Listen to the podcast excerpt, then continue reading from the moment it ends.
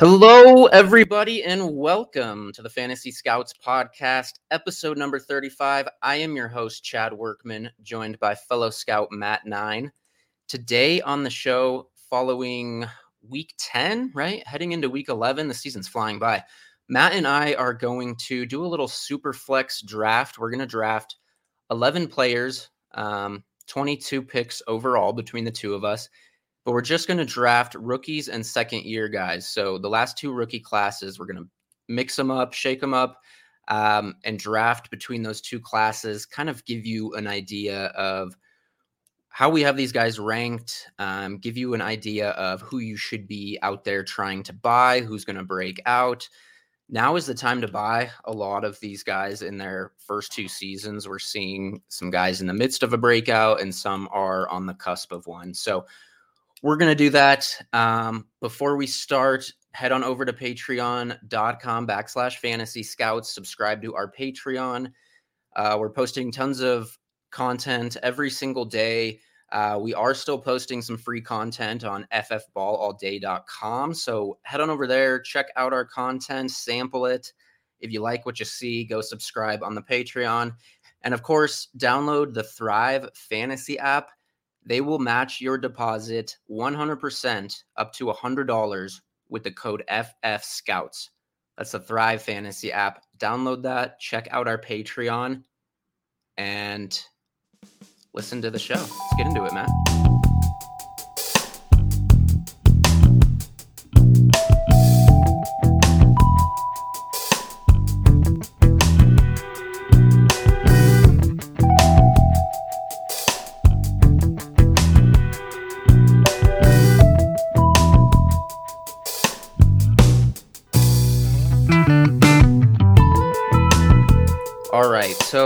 As I mentioned, we're going to be drafting from the last two rookie classes. Um, the one thing that I want to clarify, or or you know, tell you guys to keep in mind is that this is you know we're just drafting starters, uh, an eleven team or an eleven slot roster. So it's it's going to be a little different than say a mock draft that would have like 12 teams in it because we're drafting to fill out our lineup. So there will be some slight differences in that regard, but ultimately, this is going to give you a good idea of how these guys are falling. Um, you know, just kind of in terms of rankings of the last two classes, a lot of these guys are are already becoming stars or will be soon. So these are going to be kind of they're going to make up a large portion of you know successful dynasty rosters at this point. So, uh, Matt, do you have anything to add before we get started here? No, I'm, I mean, I'm definitely excited to talk about some of these guys. And I think, you know, you kind of touched on a little bit the intro. I think for some of these guys that we're going to put on our teams, I think it's okay to buy high. I think it's okay to sell, you know, a lot of assets as far as draft, future draft picks goes, and maybe some of your mm-hmm. bench guys to swap around some starters. I think the future is bright for a lot of these guys. Yeah, absolutely. Just looking, you know, at the names here, and like I said, these these names are going to make up a good portion of teams, you know, good dynasty rosters. So I'm excited yeah, to kind of sort them out for sure. And, they're all, uh, they're they're all young, and and. I think I think there's a legitimate case to be made that our two teams would be probably legitimate contenders in most dynasty leagues once we get done with this draft. I mean, both of these classes, the 20 and 21 classes, were just so so good. They are so good. And that's why now is a good time to kind of rebuild and reload, I would say, because if you can go out and get some of these, I mean, some of these guys are are priced pretty high, but like you said, it's it's worth buying high on many of them. And some of them are still, you know, definitely undervalued. So Absolutely. I think this is a good time to to kind of reconstruct your roster and, and get a little bit younger. So um with that, Matt, you are up first. There was potential collusion on awarding Matt the first pick, but we won't get into that. Um, no, I'm just kidding. Uh, Matt, you are on the clock, I suppose. Go ahead. So the format that we're going to be drafting is this going to be super flex. We're going one quarterback, two running backs, three wide receivers, two tight ends, two flexes, and one super flex spot. So, And, uh, s- sorry, one other clarification. Are I, I don't know that we discussed this. Are we doing? I assume it's PPR. yeah, let's just. Okay. Although, even if you're half PPR, I think it's relatively close. So, Yeah, regardless. sure. So, like I've done in several drafts over the past two years, I generally fade quarterback a little bit until I can pick up some of those mid tier guys. Um, I like stacking the mid tier guys as opposed to going all in on a one top tier guy and then having my rest of positions kind of not as good. So I think it's pretty obvious for me. I'm taking Jonathan Taylor with the 101 here. Yeah, that seems like a no-brainer. I'm with you in terms of fading quarterbacks and Jonathan Taylor. We kind of had a little debate in our in our uh, fantasy scouts group chat if Jonathan Taylor is the RB one in Dynasty or Christian McCaffrey. So that just tells you kind of where I mean, Taylor's at right I, now. th- I think they're neck and neck. And I think the crazy thing is there was a stat that I forget what it was. It was like, or this graph I saw, it was like Saquon Barkley, LaDainian Tomlinson, like all of these elite running backs on this chart. And it's like, you know, they hit X amount of points, you know, in so many games or whatever. And Jonathan Taylor is going to hit that mark like they did, but he's doing it on like roughly 60 to 70 less carries as far as right. rushing yards go. I mean, what Jonathan Taylor is doing over the past, I guess we could say towards the end of last season, like the last six games of last year and through this past week, is nothing short of just phenomenal. Yeah, absolutely. And I wrote about it in my weekly review. He's averaging uh after from week 4 onward, he's averaging 25 and a half PPR points per game, which is I mean, that's incredible. Like that's absurd. And that's you know, really you look at this offense and Wentz was struggling, he was a little hobbled, the offensive line was banged up. The offense is clearly has been hitting their stride of late, and so you see what he's been able to do in a good offense with, uh, you know, a consistent amount of rushes. We'd probably like to see him a little more involved in the passing game because Hines isn't going anywhere. But even when you compare it to some of the other guys, like I mean, you look around the league, there's guys like Nick Chubb, Damien Harris. There's guys who just don't catch passes really.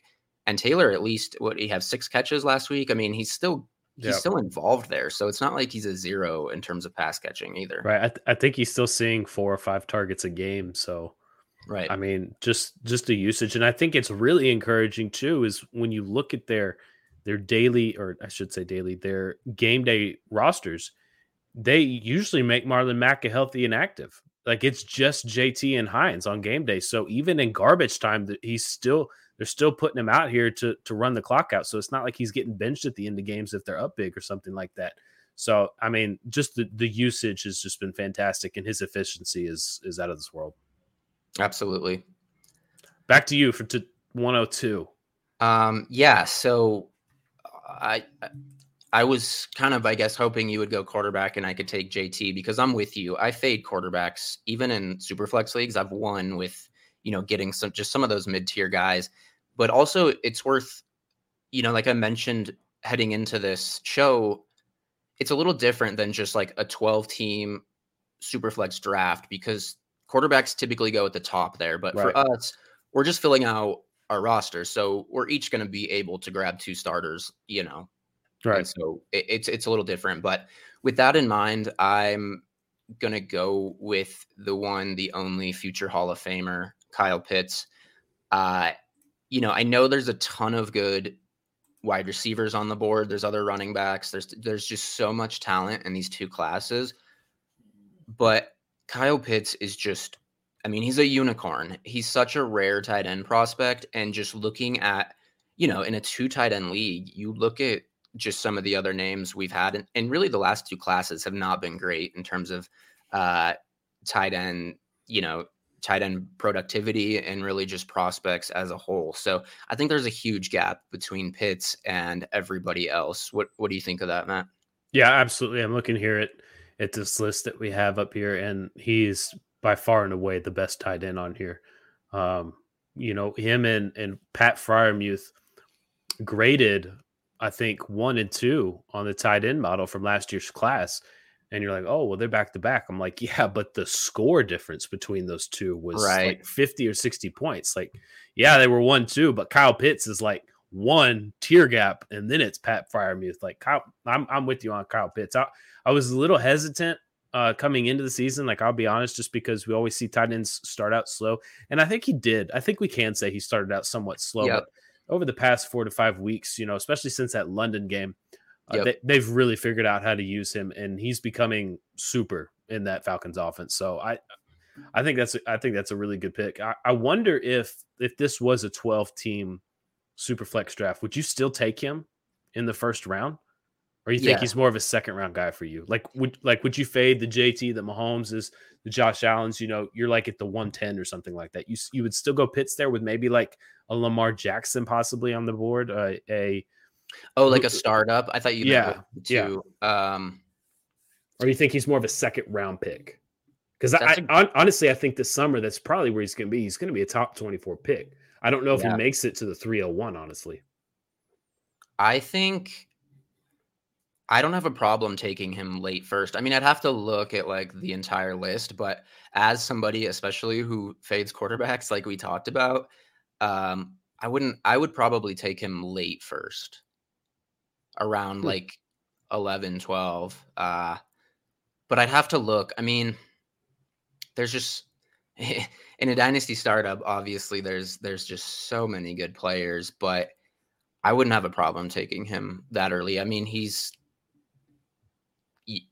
you get him for in theory, you know, like a decade of that elite top Right. end tight end Right. production. I mean, I did a dynasty startup auction this summer and I, I can't remember what I paid for him, but it was it was extremely high. Like I just I went and got him, like no matter what. I paid over a hundred dollars and it was I can't remember. I can't remember what our starting budget was, but e- either way, like I paid more for him than like Kelce went for, I believe.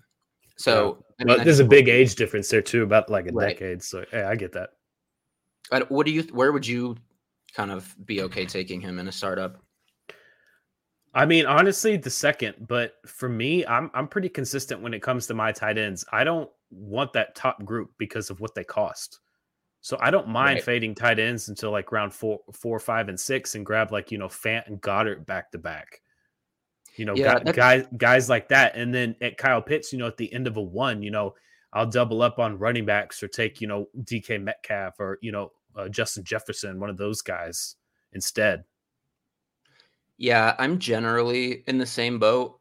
Like, I think, you know, when I was drafting TJ Hockenson this past summer, that was pretty much the highest I've ever gone up for a tight end. Usually I'm in the same Yeah. boat as you, and I try to hit some of these young breakout, you know, potential breakout guys. But uh I don't know. Pitt is just Pitts is just different, man. And I'm I'm pulling I mean, up, I agree. I'm pulling up his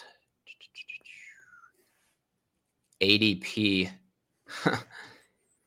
Guess what his ADP is on DLF right now for the month of uh or I guess so far and it says November, but I I don't know if November's I thought they only updated it after the month. Let me check October and see if it's different.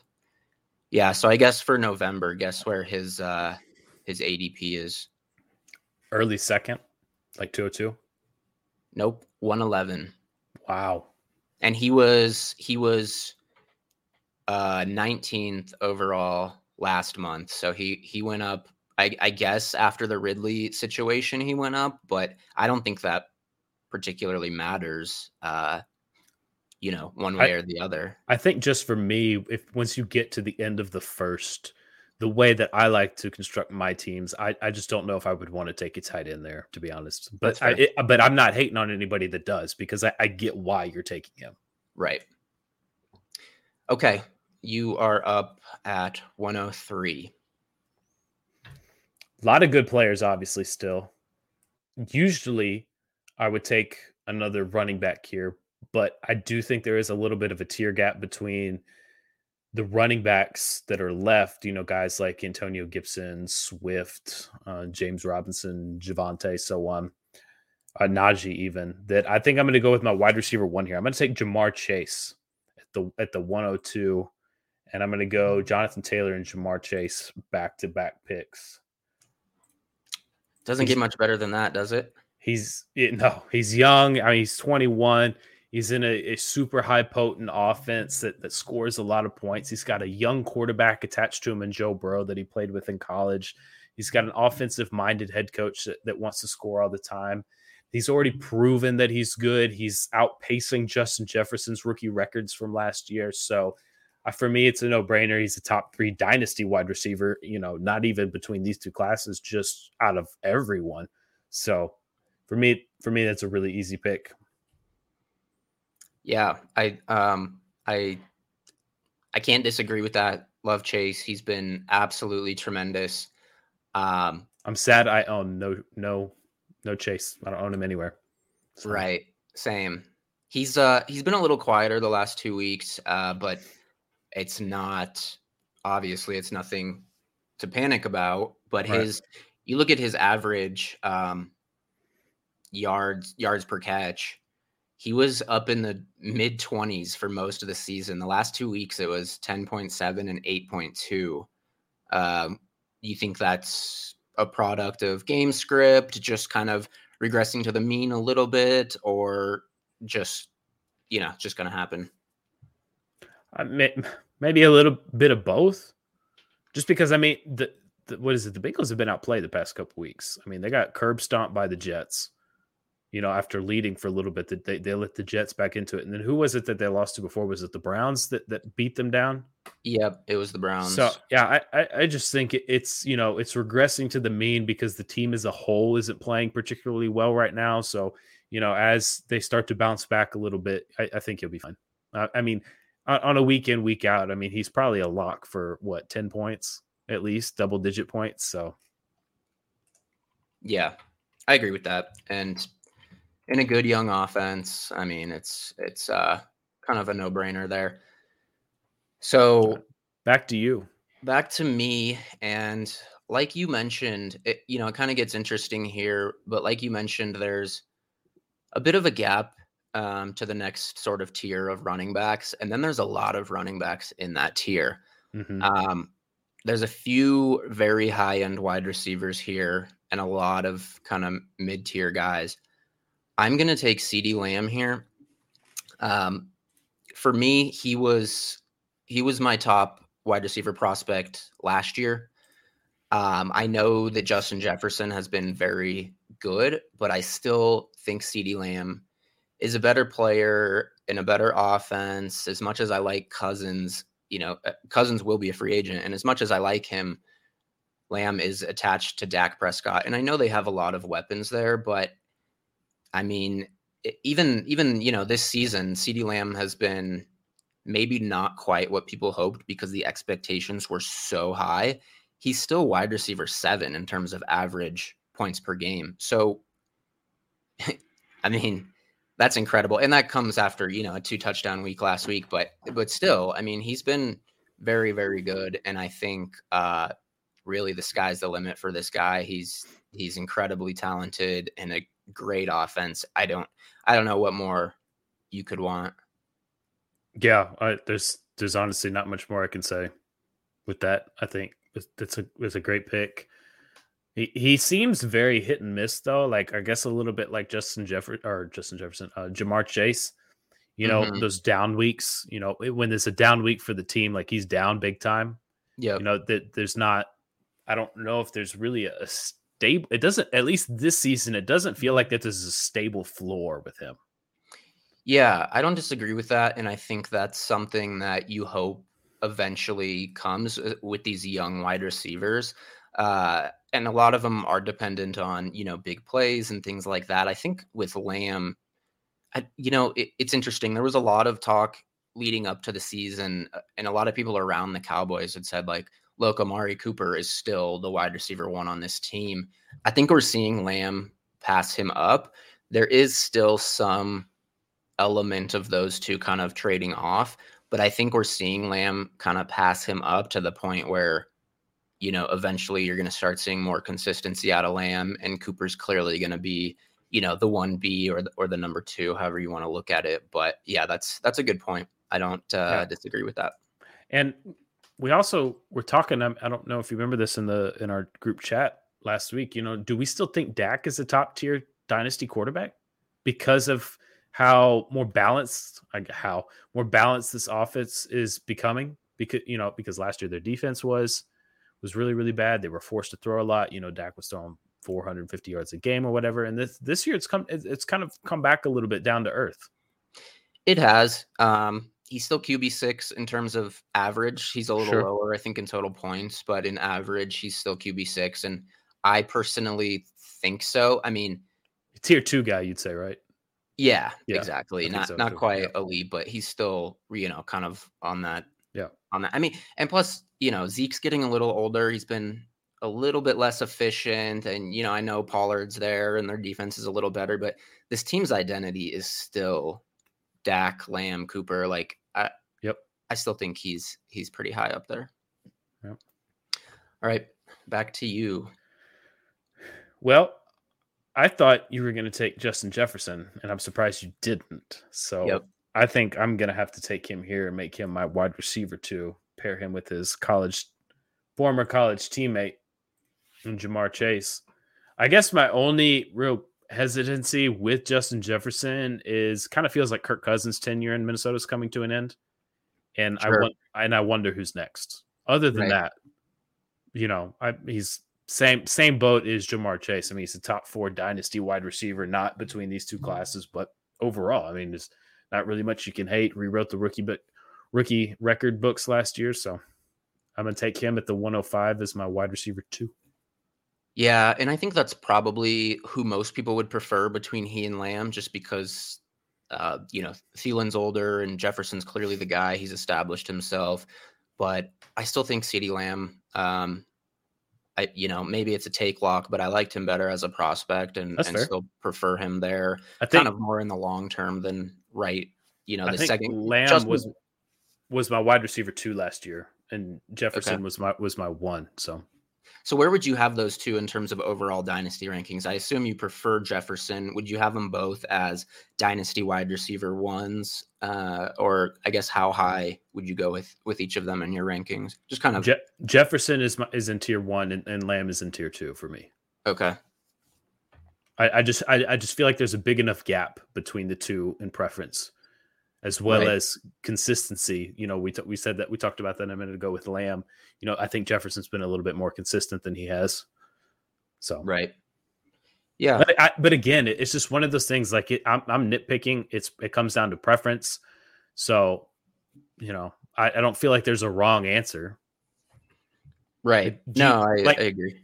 Like if if I offered you you know, based on value, if I had CeeDee Lamb and you had Justin Jefferson and I said, Hey, do you want to swap? Do you think you would do that? Do you think I would def- do you think I would, a, a, fair a fair deal, or do you think there's there's more value, at least name value associated with Jefferson right now? You might be able to get like, you know, you could trade Jefferson away for CeeDee Lamb and a third or something like that. Yeah, I would definitely be asking for a little more just because of that name value and and where they're currently at. And I would probably hold out for a little bit and try to get it. But I think ultimately, you know, I would prefer Lamb, like if I had sure. the opportunity to swap. But I, I would certainly want a bit more just because I know where he's at. And maybe, you know, with this draft, in theory, I, I maybe could have went with Jefferson and hoped that you went in a different direction and I was able to get Jefferson and Lamb. Let me ask you that. Would you have taken Lamb here next? No. Okay. So yeah, see, and that's something I, you know, I'm this is we're kind of just doing this for fun on the pod, and I'm trying. To Sure, we're just talking about some of the guys. Like, yeah, I get it. Yeah. So, um, you know, but that that would that could be a strategy in, you know, in real life. I, I think Jefferson has a little bit more, uh, just I guess value associated with him. So. Yep. All right, back to you. Um. Now I think it does get a little tough um, I know, I know who I want to take.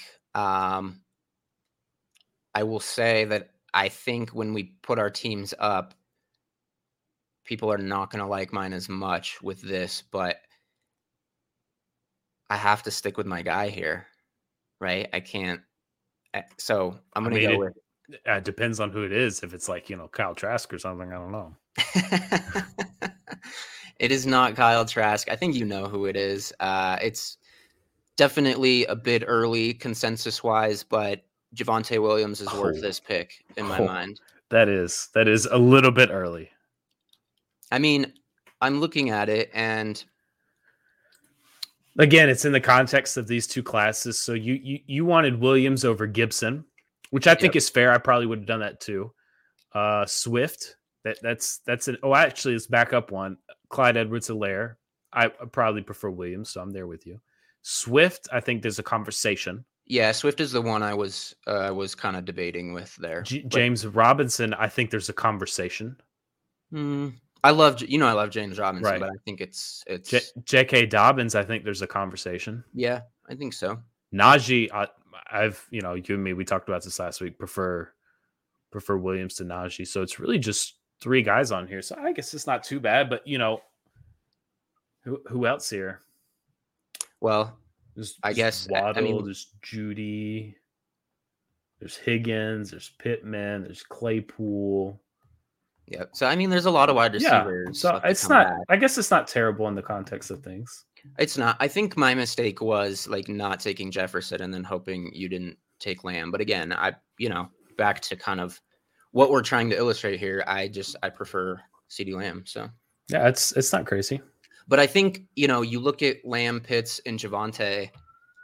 These guys are all playing well this year, but they're definitely gonna go up in value next year. Right. So.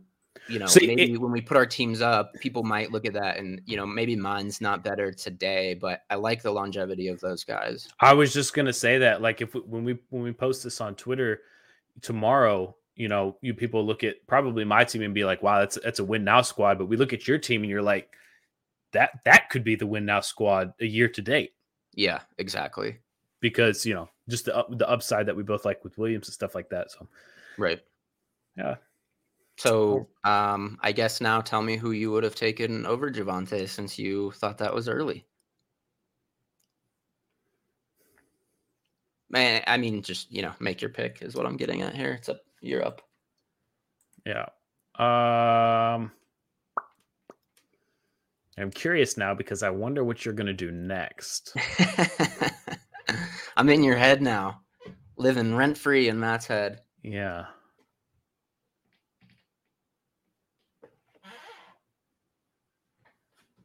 Feel like if I make move A, you're going to make move B. But if I pivot somewhere else, you might not make that move. Yeah. Don't forget about move C. I'm always thinking about move C. Mm. And D, E, and F. Yeah. Oof. I think that I'm going to take my wide receiver three here. Okay. and it's been a down year, relatively speaking. But I the, the talent is absolutely undeniable. And I think next year, when a new quarterback comes to town in Pittsburgh, he's going to absolutely explode. So I'm taking in Chase Claypool here is my wide receiver three at pick 107. I think he's a fantastic dynasty buy right now. I tweeted this out last week. You know, there's a lot of concern with the, with the injury. Apparently, he is practicing this week. So if you don't have another option, you know, he might be time to put him back in your lineup already.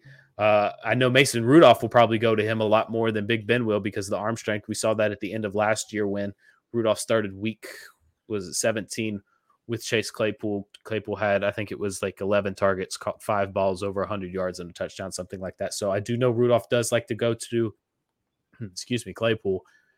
But I, again, you just you just come back to the talent, a little bit of a sophomore slump, but again, just whoever the new QB is, it, it's pretty obvious it's not going to be Rudolph. I I'm beginning to lean that it's that Haskins is probably not even in the conversation anymore. I always thought for a few uh, since the season started he'd at least be considered. I'm not I'm not terribly sure that I'm still on board with that with that take. Uh, I, th- I think it's going to be somebody new. I mean, what if Aaron. Rodgers? What if Aaron Rodgers shows up next year? Yeah, and that would mean, be a great landing spot. Yeah, For oh my gosh. Yeah. Yeah, I uh, I completely agree, and I I had some thought about you know Haskins as well. I I even went and grabbed him in a super flex league, but I think we're pretty close to saying the ship has sailed on that. But And and I think we'll find out really quick whether Haskins has a shot at all after the season. Yeah. Yeah. So I, agree. got him out a couple taxi squads. After the season ends, I'm sure there'll be some blurb somewhere, and then that'll be the deciding factor. You drop him, move on. No harm, no foul. Right. So I will say that is the I, I like Claypool a ton. I think that's a little early for him, just looking at the other guys on the board. But I mean, if he reaches his ceiling, he's going to be. I mean, Mhm. your wide receiver trio is incredible, so um, I can't really hate on it too much. The next pick here, uh, it's a tough one because there's i mean there's just so many good players overall right? So it, it makes it tricky. Um i think i think i know again i'm going to go against where the consensus would be but i'm going to take deandre swift because i mean you look at him versus a guy like najee harris who i think a lot of people would probably have higher we talked about some of our concerns with harris in the long run i mean Swift is only averaging a, a point and a half less per game, which is, you know, a, a point and a half is a point and a half. But Right. I mean, the Lions offense is brutal. You got to think they're going to, you know, get a new quarterback, hopefully start riding the ship. But Swift does have a lot of Alvin Kamara to his game. So even with Jamaal Williams there, who's ever's there, I mean, he's just, he's a really good PPR player and somebody that I would say I've gotten to be a lot higher on than I was maybe before. And I think he's a better talent than guys like Harris and and just some of these other running backs here. Right. I, I think my biggest thing with Swift, and I know I've talked about this in the Discord before, is just that when it comes to running backs for me personally, what I prefer for my dynasty squads is I want guys that are elite between the tackles because pass catching can be learned for the most part. Once you get into the NFL, learning how to run between the tackles, the growth that you see there uh, at the running back position, learning that skill is very minimal. Sure. Now, DeAndre Swift, probably top two in the league as far as it as, as far as it goes when it comes to pass catching running backs. He's absolutely elite, and I get that that's what you want in fantasy. But he's, if I'm not mistaken, the worst, or at least at the very bottom of guys who are good between the tackles. Like he's horrible at rushing the football. And I know last week you're like, oh my god, he rushed for you know 130 yards on Pittsburgh and stuff like that. But I think he had like 33 carries. Like it took him a while to even get there that game was a slugfest. It was in the rain. Jared Goff has been putrid the past few weeks. Like at some point, you just got to give up. And so for me, that that's my biggest thing because you look at guys like Jonathan Taylor, you know, guys like James Robinson, like you know, these guys are elite between the tackles. They've learned pass catching over this past offseason moving into year two. So that's what I like because you can see growth there. So it's not a bad pick. I get why people want Swift. What is he, a top six back right now, something like that? So his value is going to be maintained in the in the past game, but I just wonder if his true ceiling is capped with the inability to rush as well as some of these other guys.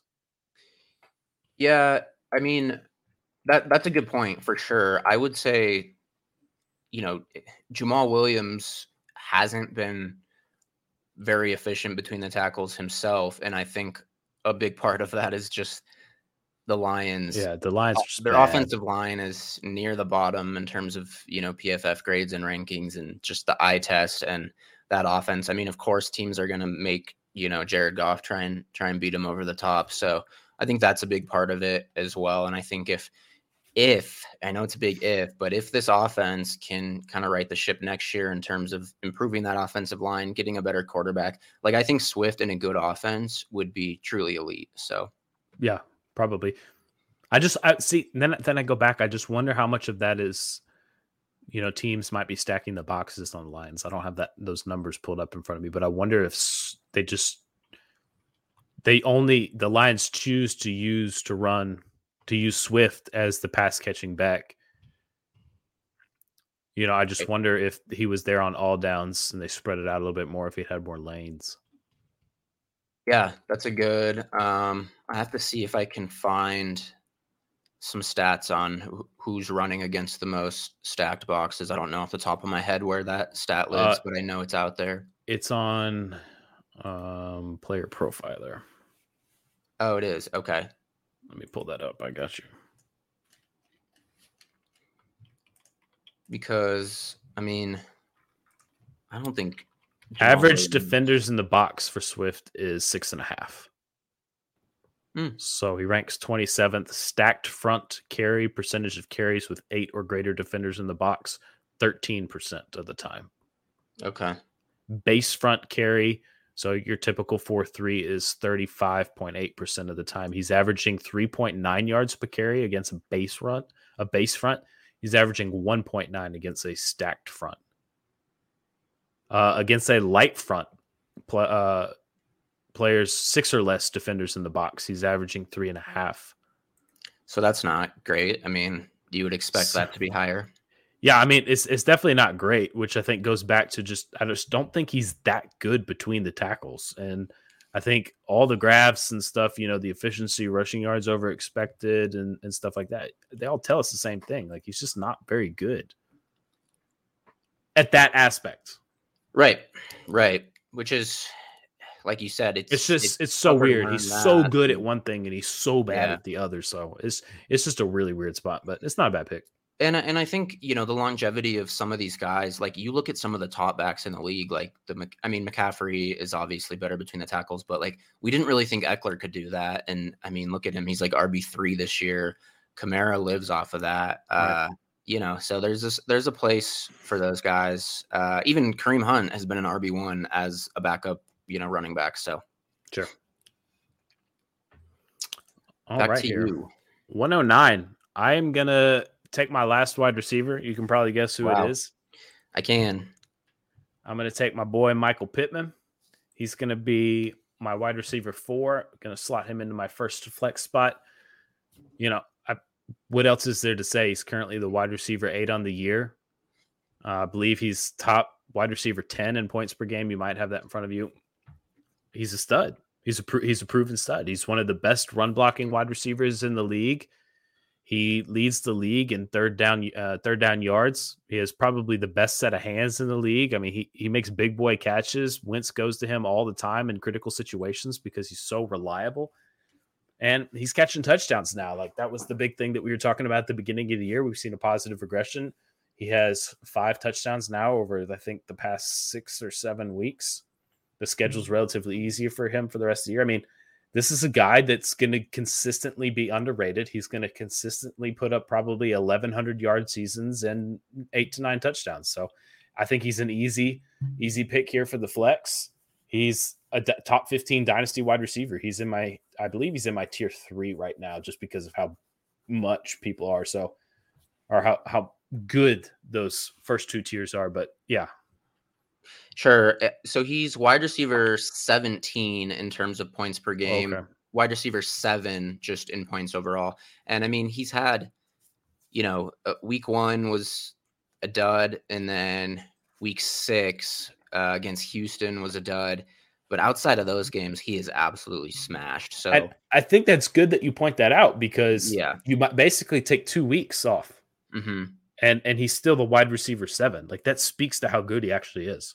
Yeah, and I think that you know it's easy to say, well, you know, those weeks count, and you don't want to see those duds, but that's better than somebody who's like consistently at you know 12 points per game or whatever because you know if he has like two outliers a season where he doesn't really do much but every other game is smashing like yep. that's that's good so I, I i think you know on the surface it seems a little early for him but i think there's a narrative that still exists that he's like just a little further behind some of these uh you know some of these other names when i think that narrative needs to change i mean he's become truly uh a high end i would say dynasty wide receiver you know whether you have him in tier two three four i think he's uh a pretty elite dynasty asset at the wide receiver position I want to go back to what I was preaching in the off season, you know, and I took I took a lot of notes from Matt Harmon because he was saying the same stuff. And he's on the same career trajectory as Allen Robinson. And I think for a while there, Allen Robinson was everybody a consensus top 12 dynasty wide receiver. Yep. So absolutely. I I don't I don't see why Pittman wouldn't be. I mean, Pittman right now, I remember a lot of the talk is, you know, oh, I've seen some comments out there and stuff like that. You know, Pittman will be lucky to scratch the surface of uh, the rookie season that Higgins put up. And I think Higgins had 900 yards and like six touchdowns or something like that. And I'm like, Pittman's at 658 and five. He needs 300 yards and, you know, two touchdowns to surpass that. And he's got nine games to do it. I mean, right. There's a chance he puts up 1,210 this year. Like it's very plausible at this point. Absolutely. So that's yep. where I'm going at 10. Uh, what did I say? 109. 109. yeah, I forgot to put that over there. Okay. All right, man. 110. What you got? Um, since you have gone so wide receiver heavy, I'm going to stick with my running backs yet again. And we talked about some of our concerns and, and not loving this guy like as much as Javonte, but Najee Harris, um, obviously the volume is just incredible. And he's, uh, what is he, RB six in terms of average, uh, RB four just overall. So, eh, I mean, and I think he's a really good pass catcher. And, you know, people talked about that coming into the season, but I don't think people really knew quite how good he could be in that role. And obviously, you know, his receiving stats might be a little inflated by one game where he had 14 receptions, 102 yards, and, and 20 targets that game too. 20 targets with that. Yeah, so that's that's a big one. And obviously Ben Ben hasn't been throwing the ball downfield as much. He's not quite as capable. So that's you know, be interesting yep. to see what happens with this offense next year. But I mean, he's what I say, RB six in terms of average behind a pretty poor offensive line and a struggling offense. So I mean, and and they have to invest resources in quarterback, offensive line. So it's not like they're going to be, you know, bringing in another running back to take. I mean, this guy's a, a true workhorse, and he's going to be for the foreseeable future. So, uh, yeah, I'm going to go with him here. Yep, no issue with that. No issue with that at all. I do for the future though. I do hope his efficiency gets better. Sure. Um, I'm going to go ahead and announce my next pick because they kind of go together. I'm going to go ahead and take my RB2, James Robinson. Okay. Um, but what I want to mention with James Robinson and Najee is that, you know, the narrative with James Robinson last year was his, you know, high workload, really poor efficiency.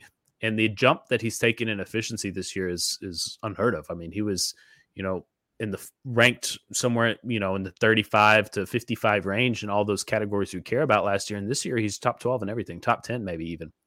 And it's kind of the same thing with Najee. Like you hope he takes that jump in efficiency next year, but it just doesn't happen that often at that magnitude, I guess. So right. For me, I'm taking James Robinson as my RB2. Travis Etienne doesn't scare me at all. I'm completely out on him. That foot, that foot injury has a very poor track record of players coming back. If he had been in the league two years, you know, top 24 watt or uh, running back those two years or whatever, then I probably would still be in on Etienne. But the fact that he has that injury and he's missing his rookie year, which is the most pivotal developmental year for any player at any position, that's big because he's starting so far behind. James Robinson has had another year to separate himself from Etienne. He's gotten better at the stuff that he needed to work on while Etienne is just rehabbing. He's sitting on the sideline. He's not doing anything. So he's not getting right. better at the stuff that we had concerns about him coming into the league. So James Robinson is my RB2. He is looking looking like he's going to have another RB one year back to back years as a top 12 running back. He's the workload is there, the opportunity share is there. His efficiency is phenomenal. He's scoring touchdowns every game. I mean, it's just I'm all over James Robinson and Urban Meyer. I think that's the one thing that I can point to him and say it's like he's very consistent in using his running backs. He he thinks very logically at the goal line. He doesn't get uh, fancy all the time with the play action and stuff like that. You know, he's giving repeated goal line carries to James Robinson. So I, that that's exciting to see. And they're using him in the pass game. I think that was one of the knocks, you know, kind of on him is like, you know, oh, that's why they drafted Etienne. And I'm just like, well, you know, James Robinson is getting still five or six targets a game. And even into next year, I just don't see Etienne making a big enough impact that it affects James Robinson. So I'm taking J Rob as my RB2. You know, um, I feel I feel good about that. I feel good about James Robinson. I've been right there with you every step of the way in terms of just his value and and not really wavering on that even with Etienne. Um, one thing I would like to highlight, excuse me, he's RB four, RB fourteen in terms of points per game. If you remove, so there's always some outliers like we talk about. He week He, eight he missed scored- one week. yeah, so week eight he scored 4.9 points, but he left early with the injury.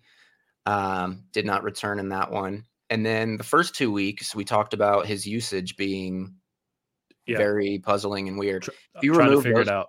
If you remove those three weeks, he's averaging over 21 points per game since he really be, got a consistent workload and, and back to you know where he should be. So I mean, th- that's elite. that's elite. Like I, I think I think we're past the point of oh I'm not James Robinson was a one year wonder. Like he's producing at a very high level and he's extremely efficient in doing it and he has the workload to complement it. So uh, th- James Robinson is an elite running back. Right. I mean, I just talked about how JT was averaging like an, since week four, averaging an absurd 25 points per game. Well, James Robinson is aver- averaging over 21 when he gets, uh, and- Yep. and, I mean, 25 is absurd. Like that's like Yeah, that's- truly yeah, but- insane. so 21 is like, that is elite. Yeah. Yeah. Absolutely. And and I think it's it's really encouraging to see how, you know, last week, you know, he came back Right. off the injury and he still had how many points did he have last week? Almost 20. You know, he had like 14 carries and 60 something yards and a touchdown, a, a handful of receptions. He did have I was I did watch that game uh because I was interested in a lot of the guys that were playing in that game. I had that on my TV uh, amongst others. And he had two two runs that I can recall of roughly 15 yards that were called back for holding, which has just kind of been his thing Yep. in his career. I don't know why that happens to him. It's so It unfortunate. does. But he could have had close to 80 rushing yards had those had those stood. So coming off a heel injury, the workload stayed the same, and he looked good. He didn't look in pain at all. He looked quick. He looked spry. So yeah, like I said, And, and the Colts defense, uh, is the Colts good. defense is good. And a lot of people were, you know, projecting him for uh to kind of struggle in that game. And he, you know, he still came out of that out of a tough matchup. I think that's Um, one thing we need to talk about is the Jags O line. They're underrated. They have they have done a very good job this year as far Yeah, as run blocking. So props to them. Yep. All right, back to you. 112. Close this out in the first. Closing out the first, um it's crazy that it took this long. I think um you're looking at me. You think I'm going to take your guy. I'm not. I'll leave him for you. He's uh as much as I want to take him. There's one quarterback of these last two classes that has really stood out as uh like a superstar level quarterback and that's Justin Herbert. Um I'm going to take him although I do think I wouldn't have a problem taking Hurts there. Like I'd have to think about it long and hard. My only concern, Hurts is another guy that I've been on for a while um, with you. My only concern, and and I think he's starting to push that narrative to the side that oh he's you know he's going to be replaced and they're going to look for other quarterbacks, etc. I just think that narrative is going to live with him for a while, and Justin Herbert is really in the perfect situation with the Chargers to be really a superstar quarterback. I think he's really got it all. So he's he's kind of just a safe quarterback pick and um yeah, that's that's where I'm going. That's fine. That's I'm, fine. I'm- Uh, yeah, I'm, I'm going to take Jalen Hurts right behind you. Then yeah, I figured. I was I was waiting to see what you were what you were going to do. So yeah, I'll take Jalen Hurts at, at 201. And and I do think you're right. I, I do think that narrative is starting to get pushed to the side. But of course, you know this narrative lived with Lamar Jackson for several years. Right. um, Dak Prescott at the beginning of his career, you know, fourth round pick, you know, these guys don't hit and stuff like that. So a lot of these guys, Russell Wilson, third round pick, so on and so forth. Right. But I think, I think, you know, three weeks ago, I, I've talked about this many times. I think we need to start evaluating Jalen Hurts in this offense, starting it with the Detroit game because they completely revamped the offense. And this is that's what they did against the Lions is what it should have looked like week one against Atlanta They ran the ball, I think, 40 plus times. Jalen threw, I think, 14 times, 14 pass attempts, something like that. And that's what it should have looked like week one. And then every week after that, you progressively expand the playbook, you build the passing game and the concepts. And that's what they've done the last three weeks. Jalen Hurts' pass attempts have gone from 14 to 17 to 23 last week against Denver, where he absolutely torched the Broncos in the first half. And then and then everybody's like, oh, but he only threw three times in the second half. And I'm like, it's because they were up 17. Like, you don't need to at that point. And a lot of what we like about him is even though he's not throwing, he's still rushing the football for five, right. six, six yards a tote. So you're still getting fantasy points from him. It's not like they're just turning around and handing the ball off. So he's still involved. And and we've seen it. I mean, he made some pretty fantastic plays. I tweeted this out earlier. You know, he sidestepped in the pocket on that one throw to Dallas Goedert before he left on the concussion. Concussion was such a sweet pocket maneuvering. And he, and he had several of those. He had the the rocket to DeVonta Smith in the back of the end zone in the face of pressure. He had three guys in his face, and that was kind of the Broncos' game plan. Is they wanted to keep him in the pocket and force him to throw, and he absolutely delivered. So I think we're starting to see this offense figure themselves out. He's getting more comfortable at standing in the pocket. He's getting better every week, and it's just this whole narrative that he sucks and he can't play is ridiculous because it's amazing what happens when you know you continue to play the quarterback position you get better at it by playing it so that was always my thing with him is that you give him time he's going to deliver he's going to get there but he just needs the reps because that's that's what he was lacking yeah absolutely and i i wrote about it in my weekly review i mean he dominated the first half against Denver. Absolutely shredded them. Looked so comfortable. Like just looked like he was he was the guy and he belonged and he was dropping dimes. And then, you know, I think on the surface it's easy to look at that game and be like, "Oh wow, like what happened in the second half?" Like off like he scored, you know, his point total went down from where it was at halftime. Well, they only threw the ball 3 times in the second half. Right. They only had four meaningful possessions. The last one was just you know, running the clock out. And then, you know, he threw the one interception. So they had so three other possessions and they had a defensive touchdown. I mean, they just didn't, they didn't really do anything in the second half because they didn't need to. They just no cruised. Yeah. I, I mean, uh, of those three possessions, how many of those were three and out? Do you, do you have that in front of you? I don't, but I can. Cause, cause I pull that up. It was either one of those possessions, they kicked a field goal. I know that. Yeah. Because that made it 23, or what I guess they scored the defensive touchdown first, made it 27, and then they kicked the field goal, make it 30. But I think what's good about his skill set as he continues to learn to maneuver the pocket and throw the football and stuff like that is you know they're going to run the ball they're going to they're going to make they're going to shorten the game because that's what he's good at right now. Right. And and, and for, for those of you that are listening that say he doesn't have the arm talent, that is the biggest load of bullshit I've ever heard because these throws that he's throwing short, or at least that he was the past three weeks, have actually been really, really good, comes from footwork. Once you get the footwork down, those throws aren't short anymore because the footwork and the and the power comes from the hips that you throw the ball with. So don't tell me he, he doesn't have the arm talent to make it in the NFL because he absolutely does. And that's, I think, one of the biggest things that we've seen over the past few weeks is the footwork. That's gotten better. The throws have gotten more crisp and more direct. So, yeah, absolutely. And he he dropped that dime even to Quez Watkins that was dropped in the end zone, so he oh, would have had another deep That was touchdown. such a good throw. That's a high, that's a high level elite throw for sure. That that should be on his laid it in the breadbasket over two defenders. So their possessions in the second half, the first one was a three and out. They punted. Okay. The second one was an interception after they had gotten a first down. So ball was tipped. Ball was tipped.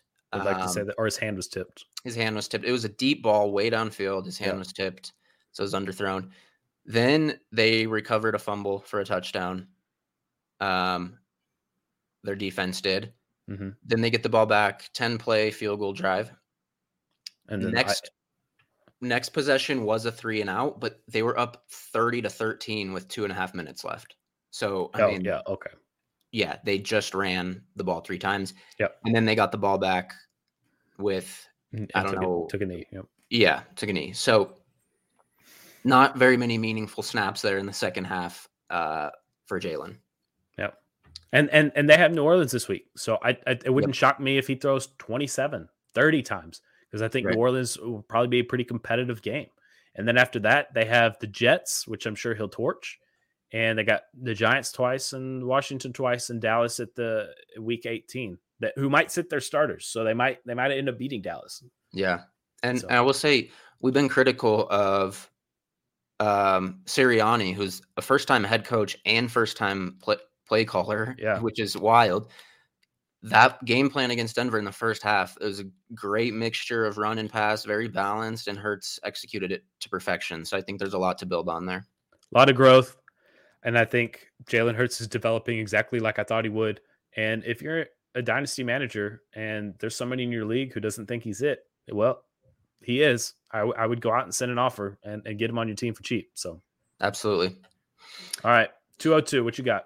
202 uh this is another one where it might be early just in terms of an overall you know draft but with our rosters and kind of looking at the board here i'm going to go with my guy pat Freiermuth uh there's a hard drop off after him so to get him and Pitts stacked up there at tight end and then i know i put you in a, in a tough spot at tight end but just looking at the board you know there's there's still a lot of other positions, you know, wide receivers, running backs, et cetera, to to fill out my roster here. But to have Pitts and Freiermuth, um, I own each of them in in different spots. But I really liked what I saw from Freiermuth in the preseason, and um, I I think I mentioned on this podcast after Juju went down that Freiermuth was already starting to overtake Ebron in terms of snaps, and with Juju down, I felt like he could start getting a higher target share. And and sure enough, you know, obviously Ebron got hurt, but sure enough, Freiermuth has been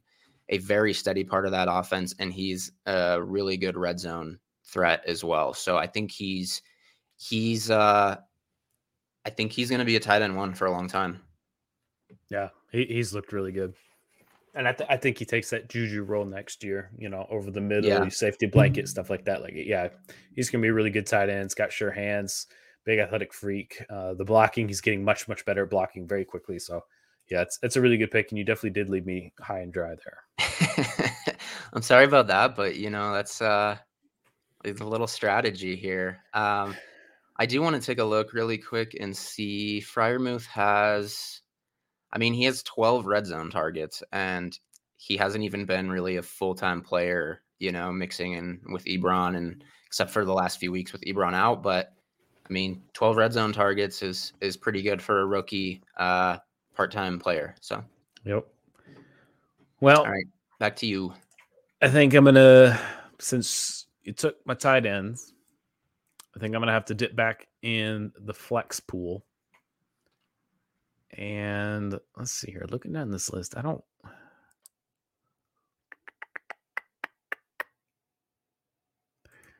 Yeah, I th- I think I'm gonna have to go running back again because of the workload. I'm gonna go with Antonio Gibson here at 203.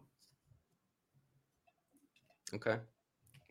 back I- from injury 26 carries last week looks really good i think another year and another offseason in this offense i'm not entirely sure jd McKissic is back next year and you know a healthy antonio gibson two years learning how to become a running back i, I think next year i think we might have been a year early on the breakout year i think that might be next year because the injury and the way that McKissic is playing they still don't have a quarterback maybe that changes next year to help open up the offense a little bit as opposed to stacking the box but yeah, I'm going to go with Antonio Gibson. I do think there's a chance that the hype reaches a point where he's a top 12 pick next year.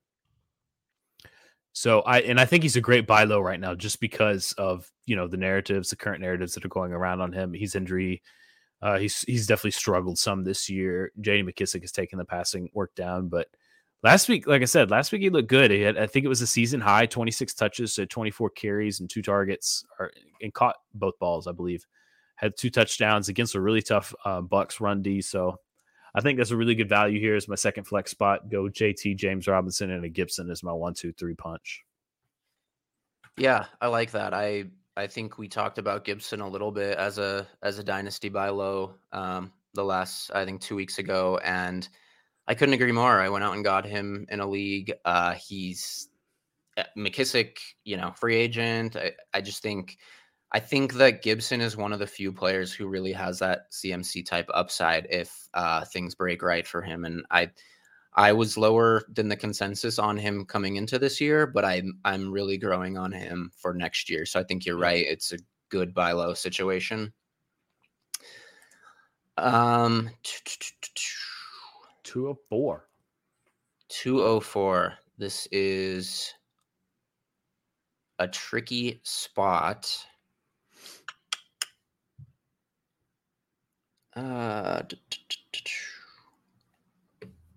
I've what to do. There's a lot of guys now that are kind of in the same tier. Well, you do need wide receivers. I do. But, you know, if I'm strategizing, you've taken all your wide receivers, so I might as well just wait, right? I mean, I guess you're gonna need them at some point. I am gonna need them at some point. Um, yeah, I want. I think Jalen Reagor. There. uh, I mean, if Sam was here, he'd probably take Bryan Edwards here. But yeah, he would just take uh, it at the 101. Yeah. Terrell Owens, 101, aka Bryan Edwards. I know it's too early for him, but there's a guy that I believe is going to be an absolute superstar. Can I guess? Yes. What position? Wide receiver? Yes. Jaylen Waddle. No. Oh. It's, it's not Brandon Aiyuk. It's not DeVonta Smith, maybe. Elijah Moore. Are you an Elijah Nope. Moore guy? No. I'll give you a clue. He is oh, Bateman. number two in yards per route run amongst rookies. Nope, not Bateman. What? I know. I'm shocking the world.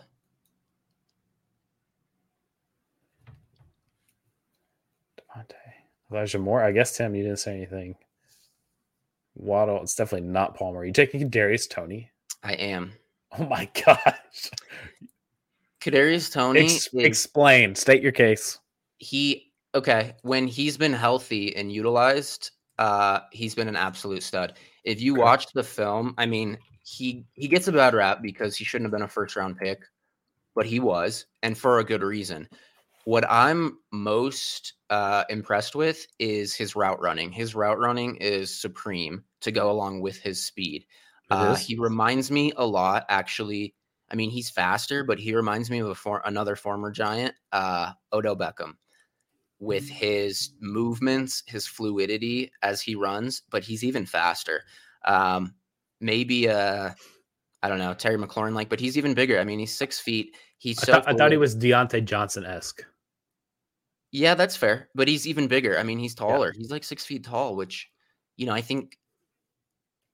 uh, Yeah, I mean, he reminds me a lot of Beckham. That's my comp. He's averaging 2.44 yards per route run, which is second among rookies. And I mean, Ja'Marr Chase is averaging 2.69. So that kind of tells you where he's at. Everybody, all the other rookies are below two. So, But how many games has he played?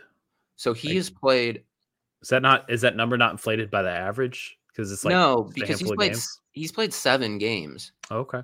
And I mean, the first one he had two receptions for negative two yards, so that will uh, that'll bring it down a bit. But also, the last two games, he I mean, we saw him hurt his finger against the Chiefs on what was that Mon- Sunday or Monday night um, in Week Eight, and then Week Nine, he only had he was only targeted once, and he caught it for nine yards. I think he was. I mean, they were really low on wide receivers. I think he he gave it a go, but he was not healthy. Now they had the bye in week 10. I think we're going to get that post bye rookie bump. And I think he's going to be, I really believe in his talent after watching uh, the film on him. So, yeah, I know it's early. I probably could have just waited for my last pick to take him, knowing he'd be there. But um, if we're being, uh, that's, I mean, that's about where I value him right now. That's fair. That's that's fair. So you if I offered you Tee Higgins for Kadarius Toney, you would turn that down? I would. So I tried to use Tee Higgins to get Toney in a league, and Bateman didn't work. I would prefer Toney. I would always, Good knowing ballpark. like these guys, I would always try to get a little more. Yeah, sure. Um, but yeah, I would I would rather have Toney than those guys. Like, see, I'm not gonna hate on you because I'm the same way with some of my guys. Like, you know, I would prefer somebody else, but I understand that the value I could get them plus for this Right. guy. So Right. I'm just surprised. That's all. Yeah. I mean, All right. Well, and and and there are people. I mean, like I said, I've been trying to get him in one of my leagues. It's a standard league, not a PPR, so maybe a little different. But uh, people will. Uh, he was traded in a package for Kelce. Um, I haven't been able to get him from either owner. He he said he has offers of like mid mid to late firsts for him for Toney, and I tried to get him with a Tee Higgins swap and couldn't. So, uh, you know, he's he's valued pretty high, I would say. all right. Well, you, I got two tight end slots left in the super flex, so I'm just gonna go ahead and fill out my super flex here. I'm gonna take Joey Burrow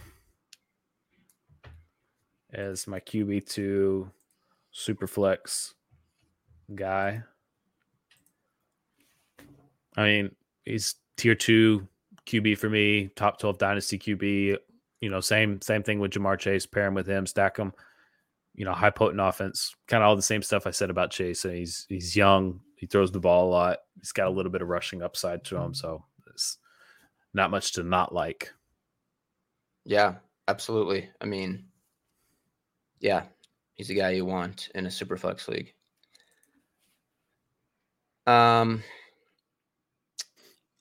looking through here, I, man, I, I think I have to go with another one of my guys, which is J.K. Dobbins. I know he's coming off the injury, I like it. uh, it's that you know that ACL used to be kind of a death sentence for running backs, but we've seen many, many come back now. They are, and you just look at the efficiency of this Ravens offense, and I mean Devonta Freeman has been an RB two of late. Like he's getting it done, and I think if you plug J.K. Dobbins into that elite offense, and Gus Edwards will probably be back too, right? But I think Dobbins could be an RB one next season. So Yeah, I don't hate it. I was I was looking at the uh, stats from last year on my Excel spreadsheet that I have for the trying to figure out year two breakouts, year three breakouts for the uh, running backs and stuff like that. And his efficiency, man, just last year was just so so special. So yeah, It- it I, it's it's not a bad pick at all. I, I like It- him big time next year.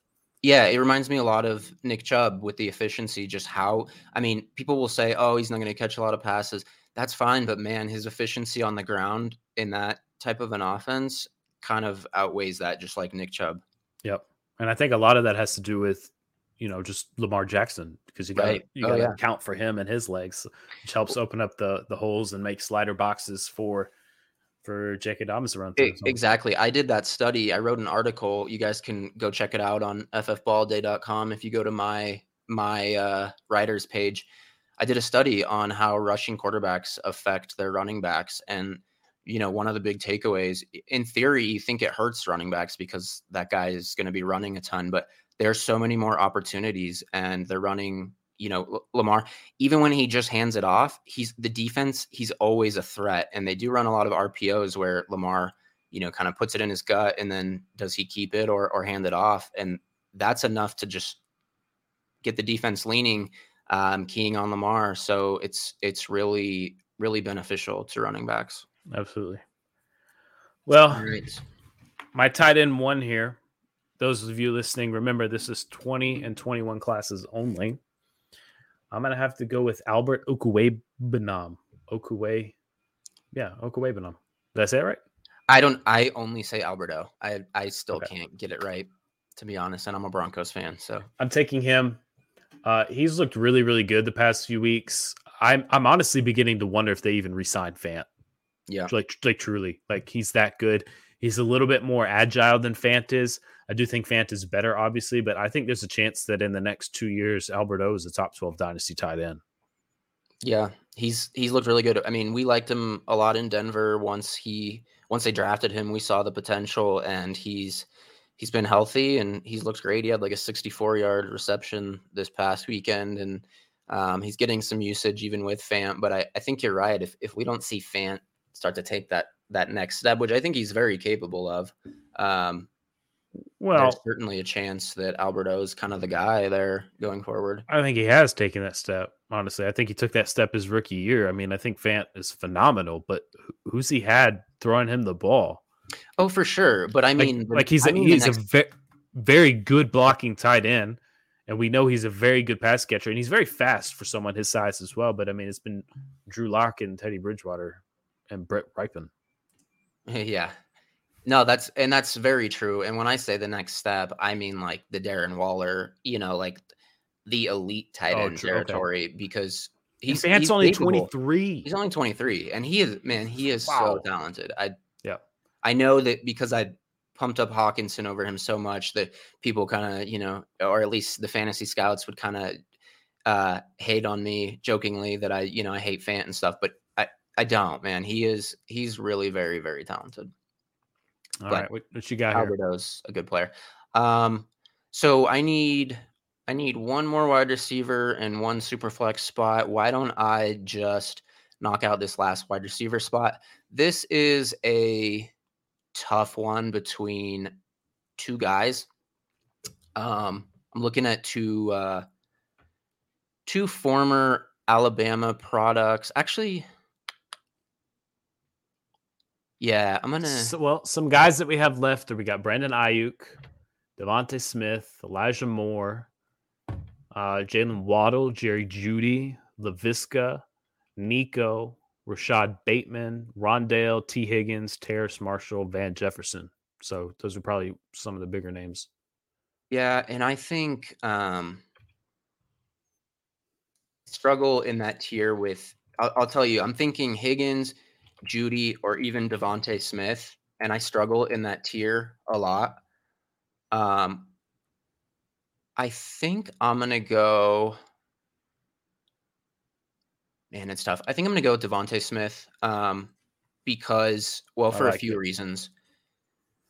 For one, I'm taking him over Jeudy because I believe in the quarterback in Philadelphia. Him and Hurts have good chemistry, and I think Hurts is very good. Whereas Denver, you know, we've been looking for a quarterback forever, and and right now it's just it's not happening. Um, you've also got Courtland Sutton there. I think Jeudy is the preferred number one um, in most people's eyes, but Sutton is. I mean, they're one A, one B. They're very close. And Tim Patrick's not bad either. Tim Patrick's not bad either. There's yeah, and uh, KJ Hamler will be back next year. We just talked about the tight end, so there's just a lot going on in Denver, and then you know, obviously Tee Higgins, I like the guy. He's taken a little bit of a back seat to Chase, obviously. Um, so I just think there's a higher ceiling with DeVonta Smith. Absolutely. And he's DeVonta Smith. I, th- I, think the weight concerns are gone. We saw him make that insane catch over Patrick Surtain last weekend. Yep. He, we know he's an, a very good route runner. I haven't seen him go up and get a ball like that yet. So that was great to see. All right, for me at 209, my last pick would be my tight end two. I'm going to go with Cole Kmet. I had thought about taking Jacob Harris here. Uh, I'm sure if you guys have listened before, you know that he graded out very well on my tight end metric. Uh, but towards ACL a couple weeks ago, he's done for the year. Hopefully, he rebounds next year. I'm very excited about his outlook, but I'm beginning to wonder if he stays at wide receiver because he was a wide receiver in college. They drafted him and announced him at tight end. He worked out with the tight ends all summer, but then he kind of started to work with the wide receivers here over the last few weeks before he got hurt. And I wonder if that was because the lack of depth that maybe the Rams had, or he just wasn't working out at tight end and they wanted to move him back to wide receiver. So I'm a little interested to see kind of what his position is over the course of the summer uh, as he workouts, as he works out and gets ready for next season. But I, th- I think Cole Kmet is the option here. Big guy over the middle. He's really come on strong the past few weeks. Going to be, you know, one of Justin Fields' main targets as, as they kind of grow together. So I, I, think he's my tight end two to go with Alberto.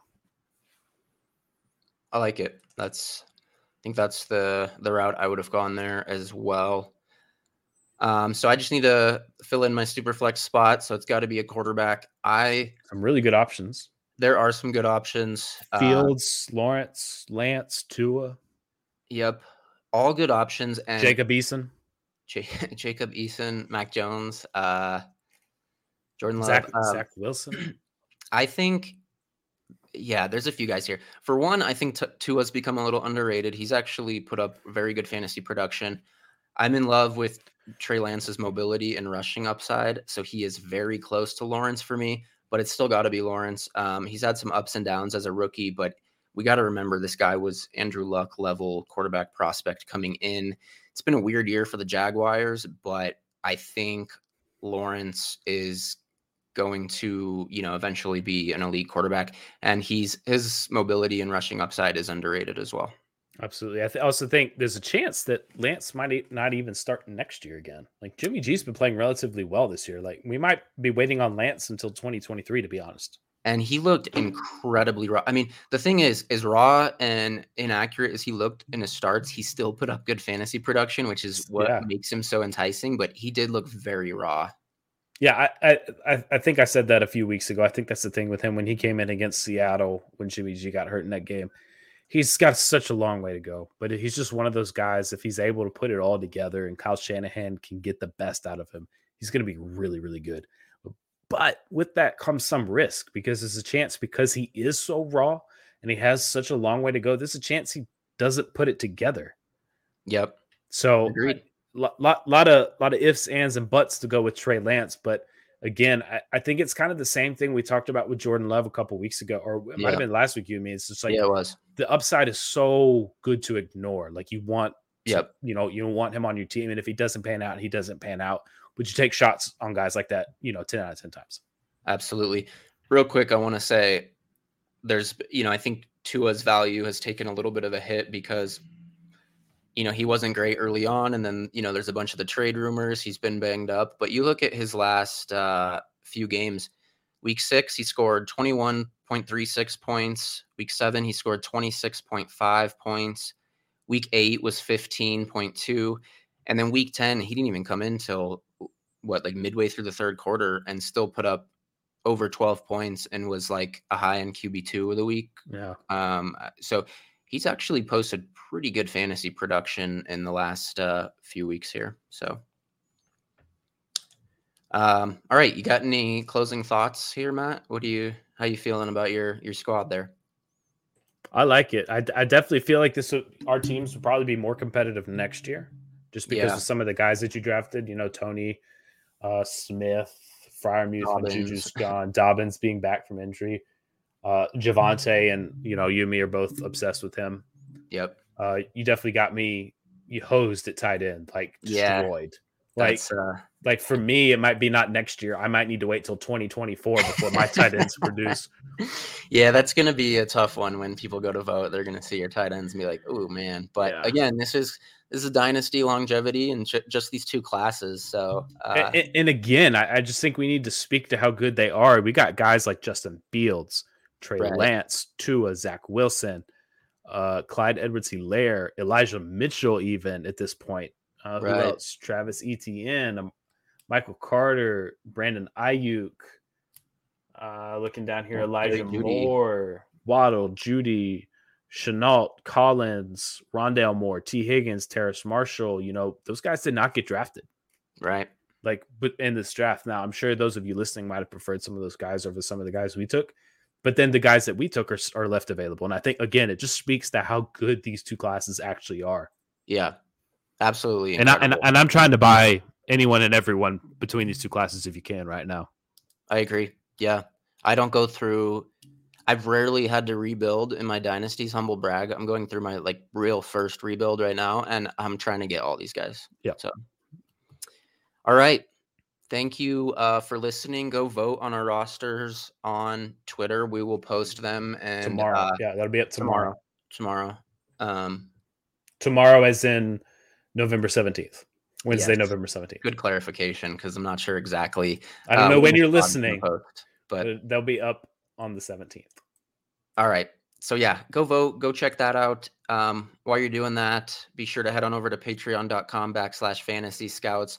Subscribe to our Patreon and join us again on the pod next week, where we bring you inside info you won't get anywhere else.